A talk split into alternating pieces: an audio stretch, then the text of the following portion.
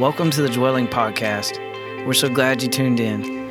Our hopes is that this message inspires you and builds your faith today.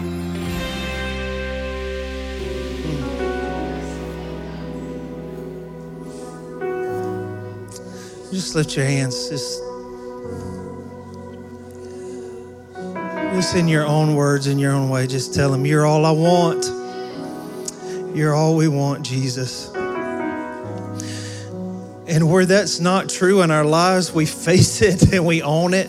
And we say, Lord, soften our hearts, make our hearts hearts that long for you above everything else.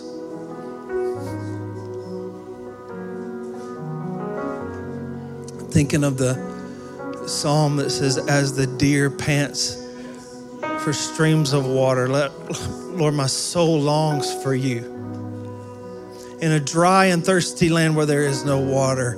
You are the living kind. You are the living water. Thank you, Jesus. You satisfy. Only you satisfy. And we receive that way down deep this morning and we make that confession that you're all, you're everything, Jesus. You're everything. You're everything. You're all that matters. So we align our lives, our hearts, our minds with that today.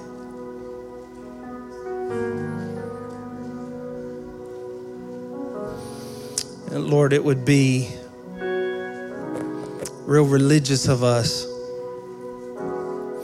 to give you a space on a Sunday, but not let you have the whole space throughout the week, every moment of our lives. And Lord, we don't want to be just Sunday people, we want to be kingdom people. We want to be lovers of Jesus above all else. Would you make it true of us? by your grace. How many know grace is the power to become who He says you are? It's the power to do what He's called us to do. Grace, empowering grace. We received that this morning. Amen. Amen. Can you thank the team this morning? Thank you, guys. Always leading us with from your heart. You can have a seat. I'm hearing really good things about our communities this semester. Are you, are you having just a great time in your communities? If you're not in a community, it's not too late to sign up for one. You can go to thedwellingchurch.org and just find the find the community button and find one and get in it. Get plugged in with people. Um, look at me. I, I want you to hear my heart. This is great, right? Do you love this? What we do in the warehouse? Yeah. Leah loves it. How about how about everybody else? Don't you love this? This is a warehouse, but we're also a house church. In other words, we meet in homes throughout the week, and there's a place for you to get connected and grow. I'll just tell you this if this is all you know of church, you're getting just a small percentage of what you need.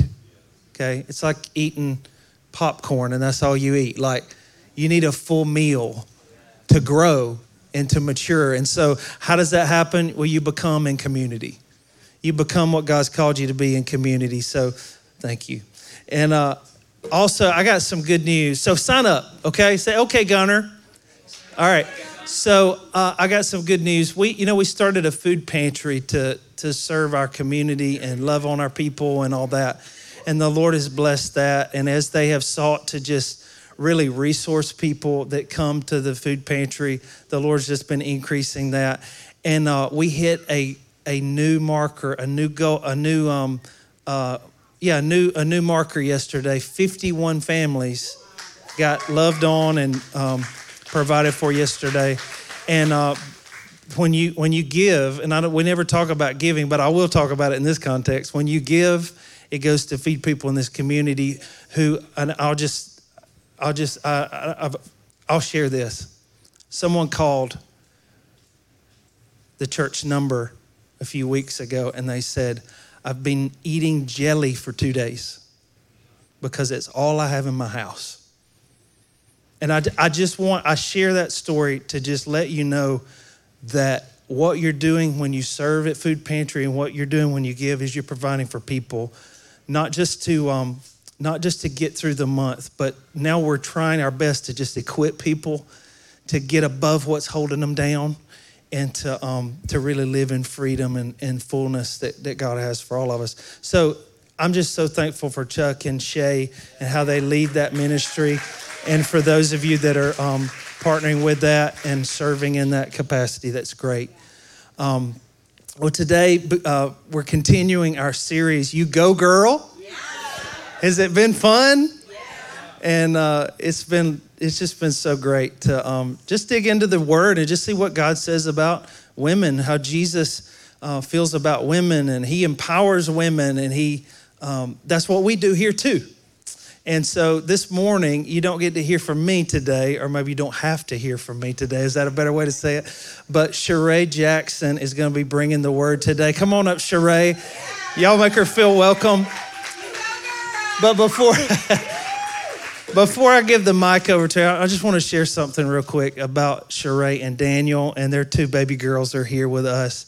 Uh, Sheree and Daniel are old friends great friends, and uh, we met them several years ago, and they've just been such an encouragement to us. And as we were talking with the team earlier today, um, one of the things about Daniel and Sheree that they did for mine and Bethany's lives is they introduced us to a part of God that we had not yet experienced and didn't know. And much of what we're walking in as a family, a church family now, we really do owe it to you guys. And we're so thankful for you and just your influence, not just on me and Bethany, but as a byproduct on everybody here and people who aren't here this morning watching online. So we're just so thankful um, for them and so honored that they would come here today and, uh, and share and just be here. These guys are church planters. Come on. We love church planting around here. And, uh, and so we're partnering with these guys as they plant Pioneers Church in Durham, North Carolina. And, um, and they are both preachers and they are both pastors. And uh, I was on my way here this morning about 6.30 and got stopped at a train crossing.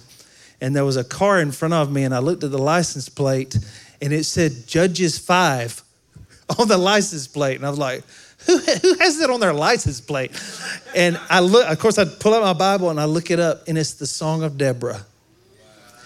And I immediately thought of her because Sheree's just been a warrior, preacher, woman for Jesus ever since I've met her. And I know she's got a powerful word for us that's going to touch us this morning. So let me pray for all of us, myself included, and Sheree, and let's just let's just prepare our hearts for the word. Lord, we just thank you for what you're going to say to us today. How are you going to rearrange and how are you going to change us? And we give you permission like you need it to begin with. Amen. Amen. Hey guys, I'm so excited to be here. Gunnar tells that story of our, well, really was not a chance encounter, I think 11 years ago.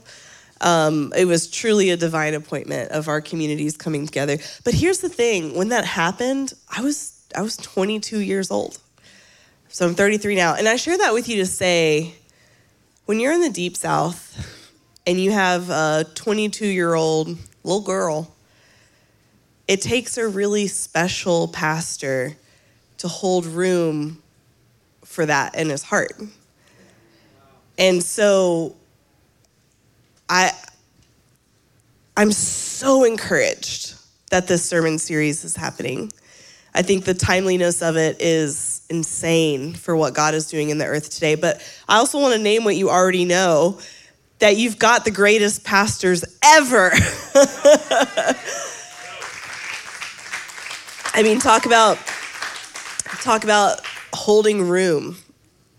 Gunnar and Bethany held room for me when I was 22 years old in the deep South in a context where a mic probably should have maybe never been in my hand. And they saw past all of that context and held room for me, for little me. And I think that's really special and worth celebrating. So, um, my name is Janice Sheree Lopez Harding Kenselin Day Jackson. You can call me Sheree for short. Now Sheree's not as hard, right? Sheree as in hooray with a sh in front of it. It's not Sherry, that's my mom's name. And it's not Ray, that's my dad's name. I'm their relationship name. Reynaldo, my dad, means king in Spanish. And long before my parents were ever walking with the Lord, they named me She King. Let's pray. God, I ask that you would make my tongue be like the pen of a ready writer, that I might write your heart to your people. Amen. I am in the stinky armpit of church planting. It is a joy and a wonder to behold. Um, it does not look like this right now. So encouraged. I'm so encouraged because this morning I was looking around just laughing. This is in Savannah as it is in heaven, is it not? Is it not? I remember coming with Gunnar and Bethany and the team really early and coming to Savannah and praying and dreaming together with curiosity God, what do you have? And I, am not here every day, so I get to come in and go, y'all, it happened! It happened! look at this room, look at this space. Even I've been studying um, beginning of Genesis, and Rob confirmed this for me this morning when we were praying before we got started. Beginning of Genesis, um, there's this word brood, and it's this, this Holy Spirit brooding over the murky waters. And it's this moment right before creation breaks forth. Um, and I've been called to be a brooder, kind of like a hen. and the other meaning of that word, just kind of like a right before something happens. And, and as we were in worship this morning, I looked back and the way that um, this is set up is like it looked like you couldn't see the depth of the, the wall.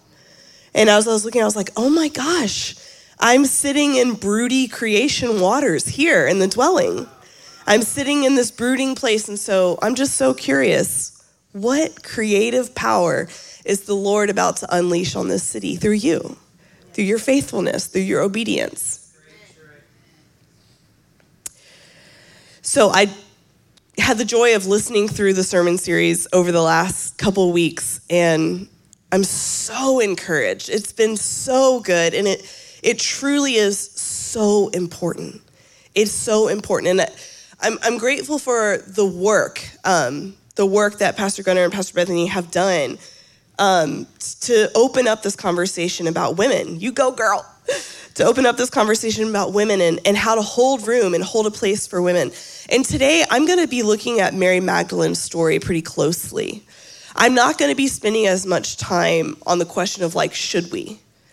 And I just ask that you would cover me in love and grace in this conversation because what I'm going to be sharing is the um, the why. Like, what are we missing out on if we don't allow women? Why me? Why this body? Why? Um, and I don't mean in a defensive way. I mean in an invitational way. So I just want to name up front. If you're in the room and this is a journey. And I think it's probably a journey for all of us. It certainly has been for me. Cover me in grace. We're siblings in Christ. And I want you to know if we hold different convictions on the place of women, eh, the, the place of women in ministry, we're siblings in Christ. It's okay. It's okay. This is not essential for the practice of Christianity. This is truly a secondary issue. It's an important issue, but it is not in the forefront of what it means to love Jesus at all. And so I just want to say some of the most important people in my life that I continue to learn from regularly do not affirm me as a lead pastor. I truly believe that God's call to unity. That's not uniformity of thought. That's we are siblings in Christ come hell or high water, even when it's hard, even when we disagree, even when there's tension, even when we can't see clearly, even when we're in different places. I, I believe that is the work that God has called us to do. So I just, I, I want to say, as I share, even even being in this room, if hearing me right now is hard, thank you. Thank you for risking it. Thank you for being here. Thank you for sitting with me in this sermon. And let's just cover each other in grace. Let's cover each other in love. So we ended last week with Pastor Gunnar talking about these um, boogers, these bo- booger, booger passages in Timothy, and they are, they're such big, awful boogers. And I, I know that he meant like, you know, scary things, but I mean like literally the boogers in my nostril right now. And I, I, just, I want to piggyback on some of what he's um, shared. I, I, thought that this unpacking of the word power and, and, the, this unique word that Paul chooses to use about women wielding what I would call abusive power over men, I thought that was so helpful. And I just want to say that I totally agree with Apostle Paul as he writes this. I also do not want or allow women in my church to wield abusive power over men or over our congregation. What we need to understand when we're looking at the context of Timothy is that Timothy is battling false teaching. There's the cult of Artemis that has risen up. And if you know the origin story of Artemis, the origin story is that she came first. Out of her, her brother Apollos came. And it was a, a cult situation where women wielded abusive feminist power. And so I think, I think part of Paul's warning here is because he's, the whole letter is about false teaching. He's wrestling with false teaching, and out of a deep love for the church, he sets up what I think is a really healthy boundary.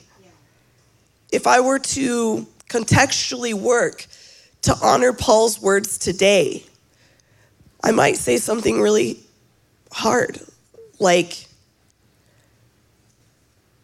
I don't allow people who are obsessed with power to hold a mic in my congregation. And I don't allow people who refuse to do the work of education, to lead from power. Does that make sense? So women, women in this era didn't have opportunity to be highly educated. Just the way that culture was set up. And if you know someone who has really missed out on the opportunity for education, sometimes there is a, a, a naivety and, and sometimes an ignorance that can come with that. Now, am I saying that only educated people should preach? No, that's not what I'm saying. God uses the most wild things to bring about his kingdom. But what I am saying is we have work to do. It is not enough for us to affirm what we affirm or believe what we believe with sentences like, because it's what the Bible says. Okay? I am pastoring in a post Christian context. The people in my city who are far from God, and I'm guessing Savannah is right around the corner with this experience. If they have an exposure to Christianity, they've gone through massive deconstruction. That means that they're asking big questions. Why are systems in place? What about the patriarchy? Where has Christianity harmed and not helped? Or they're de-churched, meaning like I, I never, I didn't grow up in faith. I didn't grow up in the church. And our platitudes are not enough. We cannot say things like, because scripture says so, because the Bible says so. We have to be more wise and more careful and more diligent. And we are on a journey to understanding this holy thing, this holy text, a collection of stories, a collection, a library that has a full narrative arc from beginning to end. So, as you can probably guess, I'm kind of a spooky, you know, weirdo Holy Spirit person. That's how I came to faith, which I'll share with you more in a bit. But God was inviting me towards something different. And so I left. I left my context. And I went, I earned my master's of divinity at Duke Divinity School. It was horrible.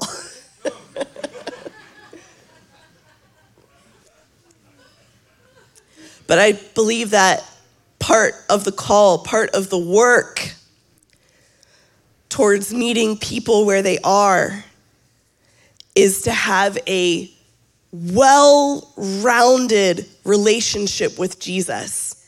For whatever reason, in our churches, and you've probably heard this said before, it's like the, the Bible and the Holy Spirit had a divorce. And some churches are Bible churches, and some churches are Holy Spirit churches. God is calling us, those who are going into the labor fields, for the faithfulness of holding the baton to the next generation, Gen Zs and millennials, that we have to do the work of unifying the gifts of the Spirit, the movement of the Holy Spirit, and the wisdom of Scripture. We have work to do. All right, we're going to read a lot. We're starting at the top of John 20, taking a close look at Mary's story. Early on Sunday morning, it's the first day of the week, while it was still dark, while all was still lost, Mary Magdalene, this is the one who helped provide for Jesus. This is the one who was full of demons. This is the one known as a disciple. This is the one who was there at the beginning. This is the one who didn't leave Jesus when he was dying on the cross. This is the one who drew close outside the tomb when everyone else was gone. This Mary. Mary came to the tomb and she found that the stone had been rolled away from the entrance. She ran while it was still dark. She ran and she found Simon Peter and the other disciple the one whom Jesus loved. And she said, They have taken the Lord's body. They've taken it out of the tomb, and we don't know where they've put him. Peter, Peter and the other disciple, they started for the tomb. They were both running. They were running, and the other disciple outran Peter, and he reached the tomb first. He stooped in and he looked in, and he saw he saw the linen wrappings lying there, Then he didn't go in. Then Simon Peter arrived, and he went inside. He also noticed the linen wrappings lying there, while the cloth that had covered Jesus' head it was folded up and it was lying apart from the other wrappings. Then the disciples then the disciple who had reached the tomb first, the one whom Jesus loved, he went in, he looked around, he saw, and he believed. For until then, they still hadn't understood the scriptures that said Jesus must rise from the dead. And then they went home. But Mary was there. Mary was standing outside of the tomb she was crying with a broken heart. Where is his body? Where is his body? Where is his body? Where is my Lord's body? And as she wept, she stooped and she looked in. There, she saw two white robed angels, one sitting at the head and the other at the foot of the place where the body of Jesus had been lying. Dear woman, why are you crying? The angels asked her. Because they have taken away my Lord, she replied. I don't know where they have put him. Mary isn't scared. She's not distracted by the terror of seeing angels. All she wants is Jesus. She turns to leave and she sees someone standing there. It was, it was Jesus. She didn't recognize him. I imagine that her head was down, her face full of sorrow and full of tears and full of confusion. Dear woman, why are you crying? Jesus asked her, He's such a stinker. Who are you looking for, sweet girl? As my husband says to our little girls. She thought he was the gardener back in the garden. Sir, she said, if you have taken him away, tell me where you have put him, and I will go and I will get him. Mary! Jesus said, I have called you by name. She turned to him and cried out, Rabboni! Which is Hebrew for teacher. Don't cling to me, Jesus said, for I've not yet ascended to my Father, but go and, and find my brothers. I wonder what Jesus is telling the women to do here in this room.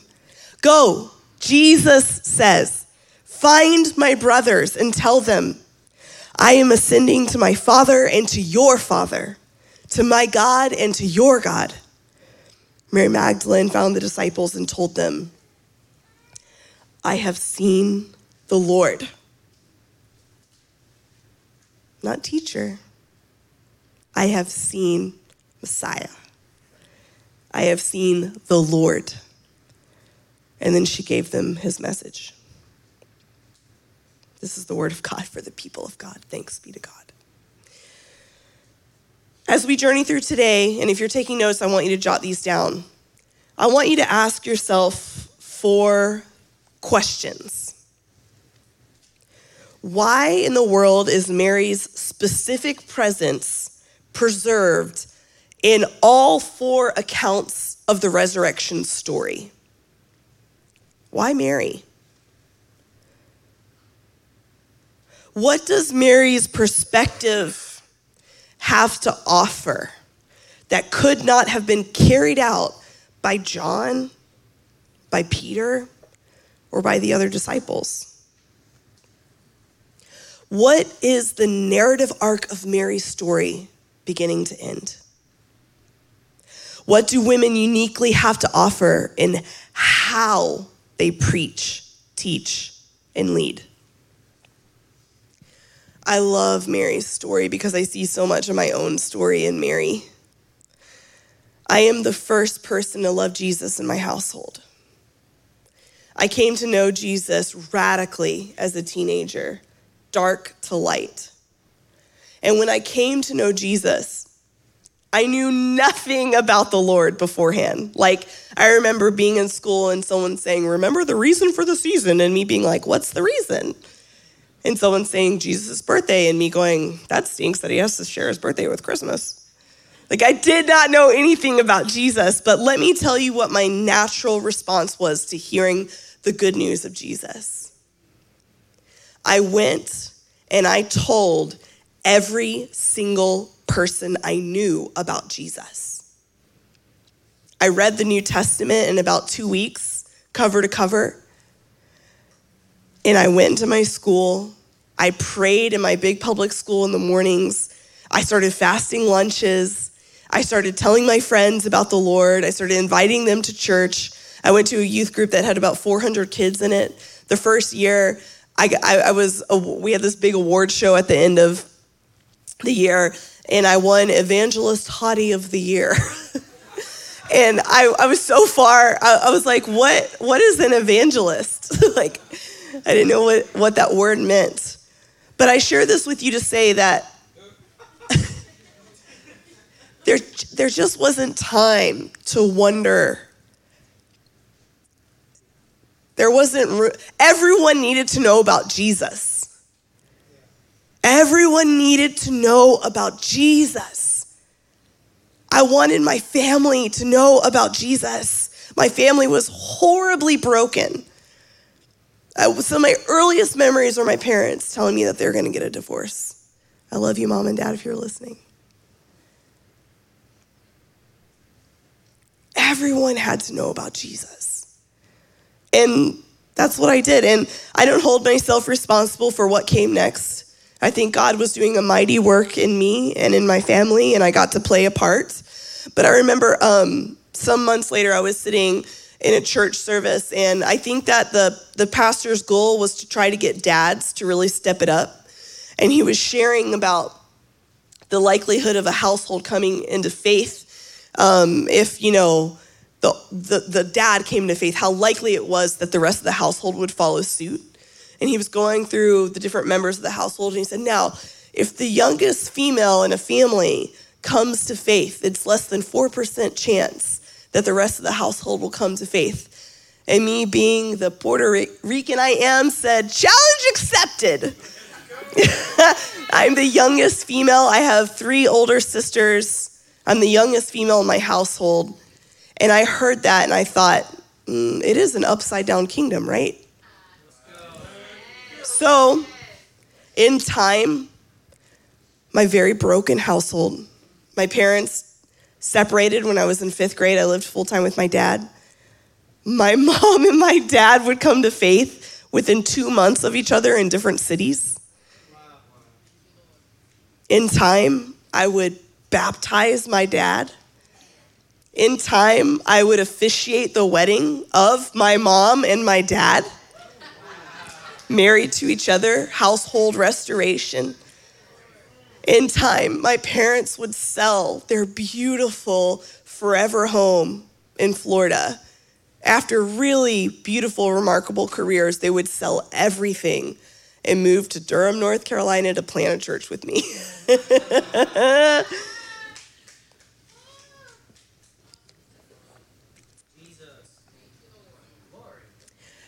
Jesus is too good. Something that you should know about me is that I love Jesus more than culture norms. I love Jesus more than anything. I love Jesus. I love Jesus. I love Jesus. And Jesus is too good to stay quiet. You know, I'm kind of um Gunnar's words were so kind introing me, but I'm kind of like a um, bull in china shop type character, you know. I'm kind of a, a little bit like it was entertaining. I, I entertained my husband at first, and then I think like three years in, he was like, "Oh my gosh, what what did I do?" No, he lo- he's so faithful. Um, and I remember coming to faith and telling everyone that I knew about Jesus. And then I got to college in Birmingham, Alabama, and I'm just doing what I think God has called me to do. I'm leading the Alabama Campus Prayer Network. We have 12 universities, colleges, and HBCUs across the state that are networked in the place of prayer. I'm barely a student, not doing great in school, but traveling, seeing myself as a missionary on my college campus, and I'm going to these different campuses and I'm sharing about who Jesus is. And then I have a friend who reaches out to me in love and says, Shrey, the Tuscaloosa chapter has to pull out. We can't be a part of the Alabama Campus Prayer Network. And I, I say, Well, why? And he says, Because you're leading it.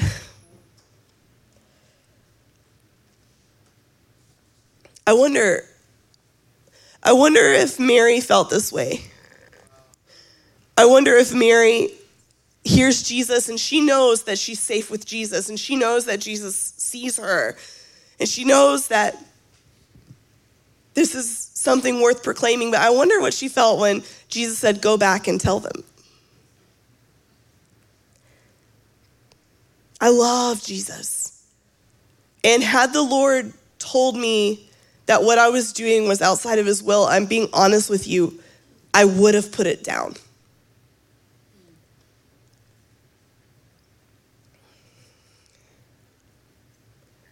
I did the work in study and scripture and conversation and talking after that friend came to me because I want to honor God with all of my days and all of my life.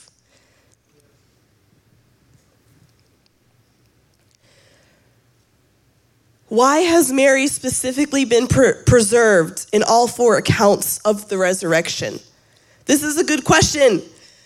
Because Mary is a woman, if you haven't noticed. And in this culture, the testimony of a woman is less than half as strong as the testimony of a man. This is a bad idea if you want everyone to believe that this story is true. It's a bad idea.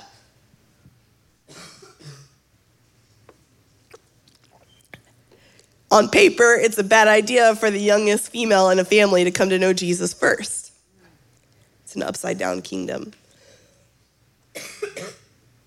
Not only is she a woman, but she is a woman who was demonically oppressed by like more than one demon. It was really scary. Now, I'm someone who suffers from clinical depression, and I have for most of my life. And I don't really understand the contours of the ancient world and what we parse out as demonic oppression. And I, don't know how much context there was for mental health. But even in our own context, sometimes those dynamics can overlap and overshadow. And I wonder if you have someone who's struggling in the way that Mary was struggling, and I mean really struggling, oppressed underneath the, the demonic lies of the enemy. Even though Mary was set free, and we know that she was set free because of how her life follows suit. You don't give up everything and follow someone for the next three years and weep outside of his tomb and not be afraid of angels unless you've been radically touched by God. But I would wager to say that the community had not caught up. What is remembered of Mary, and I'm sure there were plenty who knew that a miraculous work had happened, and I'm sure there were plenty that remembered who she was. Oh, Mary? Mm, Mary is the one who said Jesus was alive? Like the guy that we all clearly saw die on the cross? You guys remember that Mary kind of struggles with reality? This is a bad idea. We don't know if Mary was single, but we can guess that she was because her husband's never talked about. We know that Jesus was single. Mary and Jesus alone? In this context, in this culture, you're gonna trust the story of the resurrection to a single woman who has an issue with reality? This is a bad idea. So, if it's such a bad idea, why do they do it? if it's such a dangerous idea to allow women to carry the gospel, why does Jesus do it? And we need to pick bones with Jesus because Jesus is the one that does it. Jesus is the one that says, Go and tell my brothers that I'm ascending to heaven. Why? It seems like too big of a risk. What does Mary's interpretation of events, her perspective of events, have to offer that could not have been carried by John. It couldn't have been carried by Peter. It couldn't have been carried by the other disciples. Mary is a woman. Do you know what women do? When, when, when all is in crisis, women get in the mess. Women are healers. When you've won the loyalty of a woman, it is unshakable, it is unquenchable. The other disciples have left. Some are even on the road to Emmaus. Some are on the way away. There's pride and struggle. And I, am painting with a broad stroke, okay? I fulfill many gender stereotypes that are not normal. And yet, I am a woman and I am a healer. And when I preach, when I share, you hear the mother heart of God. See, Mary responds differently than the other disciples. She is marked with grief and with tears. She and the other women never leave. They never turn their head. They never look away. They never walk away from the cross. They watch him die. And they still don't leave. They still get the incense and the spices and the oil, and they want to do right by his body. They do not leave, they keep showing up. And even when the disciples leave again, she stays outside of the tomb. She keeps crying, she keeps weeping. Women have this insane strength. That's why we give birth to babies. We're not afraid of angels. Think about it. Most of every single account of angels showing up in scripture is met with men falling on their face in terror. and Mary does not fall on her face in terror. In fact, she seems a little annoyed and distracted. All right, angels from God, where's Jesus? where's Jesus? She has a tender heart. She has a weeping heart. So, what's the, the narrative arc of, of Mary's story? Just let me be a spooky Holy Spirit person for a second. I'm just speculating. I think Mary is a seer. I think that at the beginning of her story, when she was demonically oppressed, I think that opened up something in the spirit realm and this thing that terrorized her, that paralyzed her, that destroyed her life would become the thing that was a gift in her that was uniquely needed for the moment. Because here's the thing the boys walk into the tomb, do they just not see the angel? Does the angel appear out of nowhere? Was the angel there? Were the angels there? And did the guys not have the eyes to see what the Lord was up to? Her name is literally Mary. Now, there's a lot of Marys in the New Testament, but does this remind you of anybody else? Another Mary who was alone, another Mary who heard the word of angels Another Mary who was put in an impossible situation to carry the gospel. Another Mary who was faithful when no one else was. Here's the thing Mother Mary's heart, as we know, any chosen fans in the house, Mother Mary's heart leads Jesus to the first miracle. Mama, it's not my time yet. Mom, please. and Jesus turns the water into wine. I wonder if Mary was crying in that tomb. And Jesus' heart just couldn't stop. Mary, it's not my time yet. Don't touch me. Don't cling to me. I'm having ascended to the Father. This is a little disruptive. This is not our order of operations. This reminds me of mom, women. but this is why you need women in your leadership because we tug on Father's heart in a really special way. Let me tell you.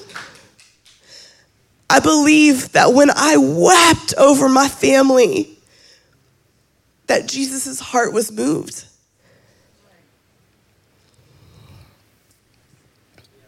I just think that Jesus has a tender place for women. What do women uniquely have to offer in how they preach and teach and lead? I remember going to the premiere of Wakanda in downtown Durham, and I was in a sea of African Americans, and um, it had been out for a couple of weeks and one of the guys it was you could just feel the energy in the room and one of the guys said oh we're we're breaking all, we're breaking all of the box office expectations keep coming back see it a third time a fourth time a fifth time and the african american community was just alive and buzzing but what i loved about what he said was he said we like he didn't make the film like he wasn't receiving the profits from the film but what I guess is that when he saw Wakanda, he saw himself in that story. And I've seen this happen again and again. Um, when Crazy Rich Asians came out, one of my best friends is from Singapore. And I asked her how she liked the movie, and she said, No one I know in Singapore is that rich. But I'm, it was, my heart just melted seeing that food scene when they go and eat. She's like, That is actually exactly what it's like when I go home, I just eat and eat, and it's so wonderful. And I remember sitting in the theaters watching In the Heights as a Puerto Rican and just tears rushing down my face, watching the story of my family unfold before my eyes. This is what happens when people in my body come in this place. There are many who are not seen Every single time I preach, a young woman comes up to me and says, I heard the gospel in a way that I've never heard before. And it's because it came through this body. Representation really matters.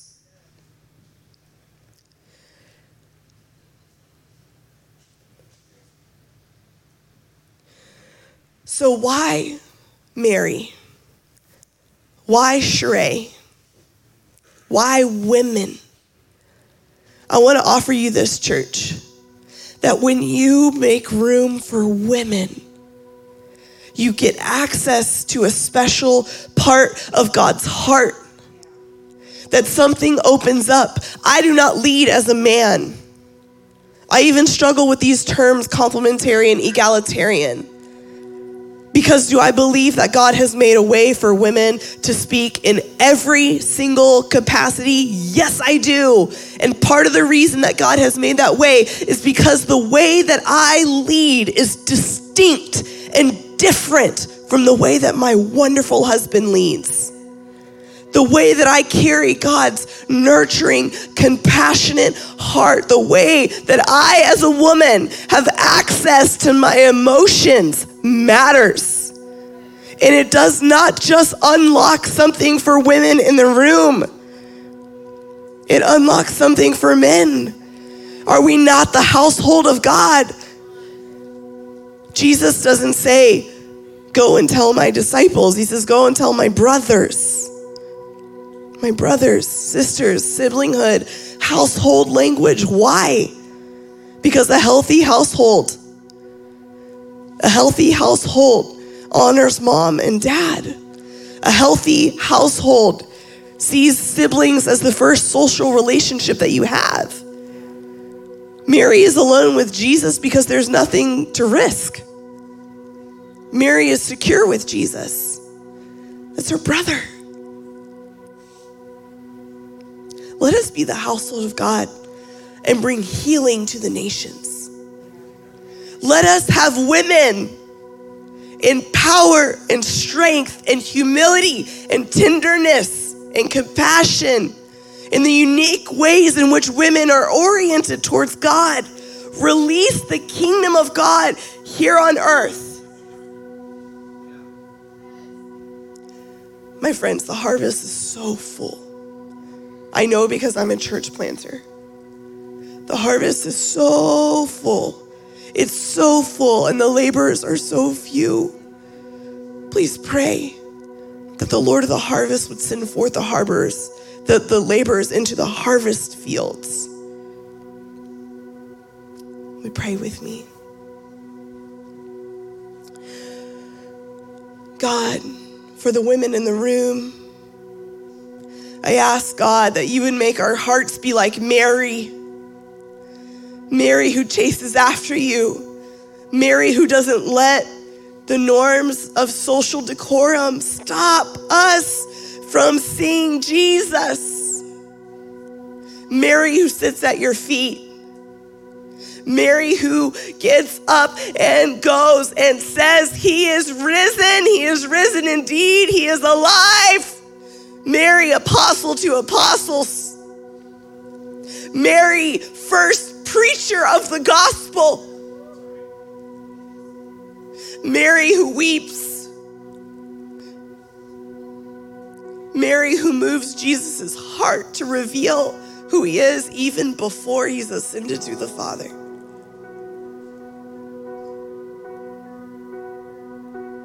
God, I ask for brothers in the room. That there would be an opening a, a space made, room held for the ways in which women reveal and carry aspects of the Father's heart that is needed for the building up of the household of God.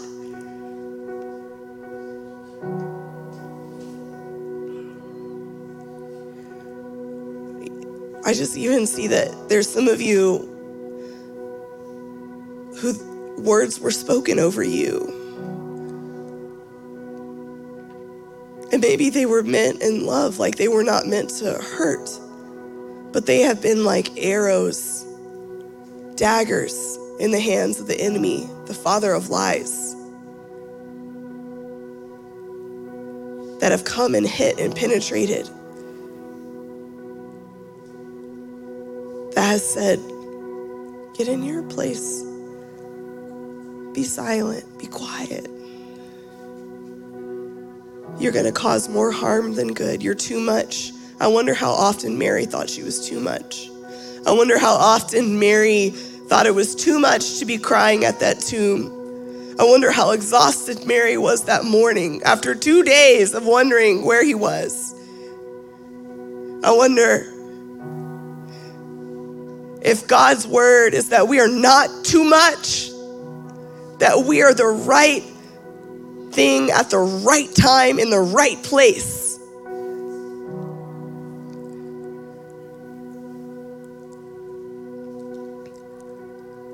Woman, be who you are called to be. Dear woman, dear woman, be who you are called to be. God, release strength in this room. Release courage in this room.